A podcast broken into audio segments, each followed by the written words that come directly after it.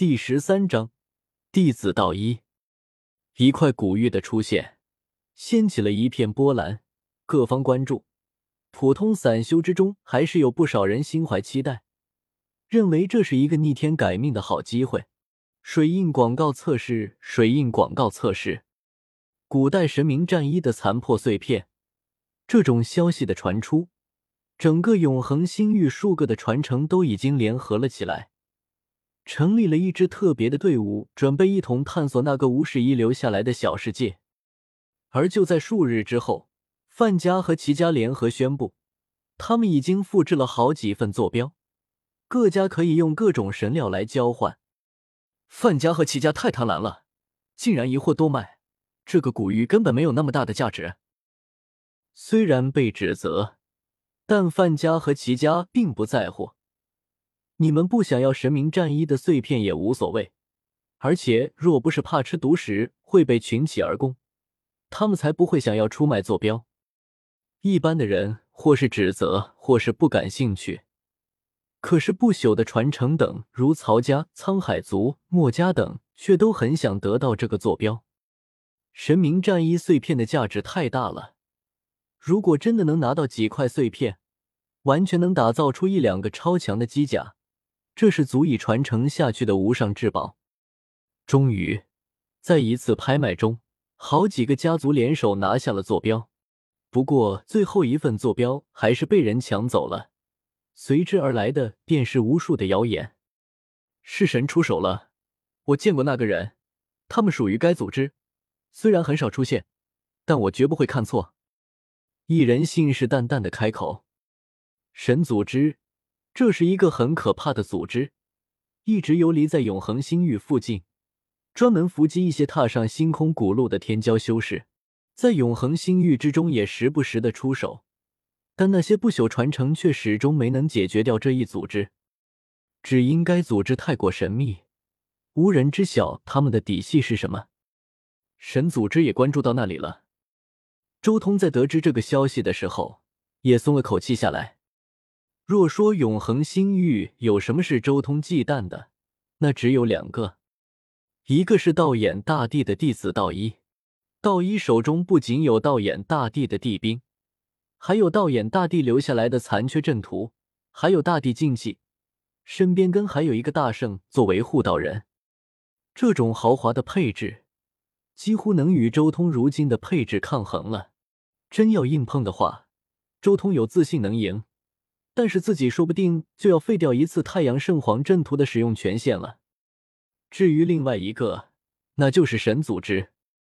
别人不知道神组织的来历，但周通很清楚，这组织是帝尊建立的天庭的余孽，里面有一个另类正道的砍柴老人，还有一个用剑的白发准帝，尤其是那尊白发准帝。可能就在永恒星域附近。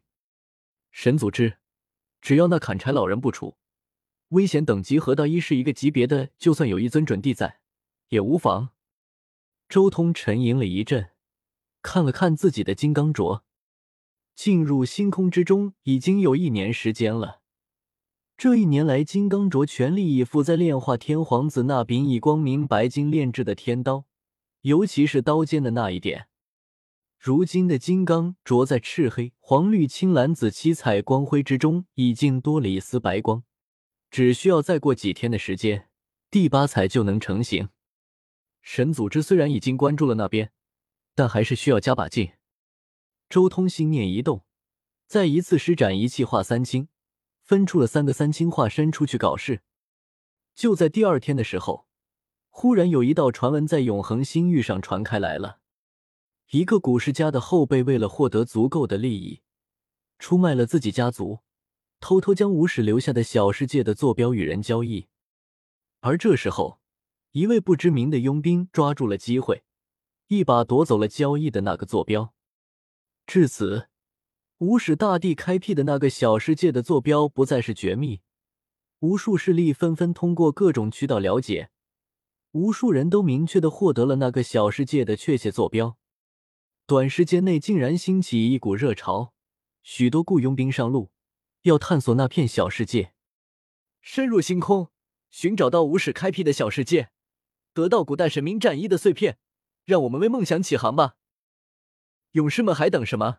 拿起武器，走向宇宙深处，探索未知的神土，为了我们的辉煌崛起上路吧！一些佣兵团在招募精英，组成了各种小队伍，想要进入坐标上所记载的那一处小世界，夺取巫史大帝遗留下来的造化。也不知道道仪会不会过去。周通心中也有些疑虑。周通同时也分出了好几个化身，一同在永恒星域的那些大城市之中寻找。终于在第三天的时候，他发现了一个名叫圣光的佣兵团。圣光佣兵团在永恒星域是一个比较大的佣兵团，能横渡星空的战舰都足足有好几十艘之多，几乎能媲美一些大家族了。然而现在却依然在招兵买马，因为和他们竞争的对手是那些不朽传承。找到了，这人就是道一，他果然不会错过无始大帝的秘密。周通看着进入圣光佣兵团中的年轻人，微微一笑。那个年轻人身材修长，笑起来很灿烂，牙齿晶莹雪白，一头金发灿灿飘逸柔顺。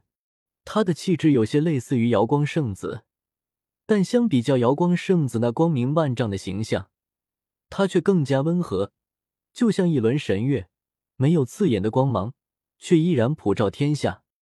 哈哈，道一啊，道一，先小小的坑你一把。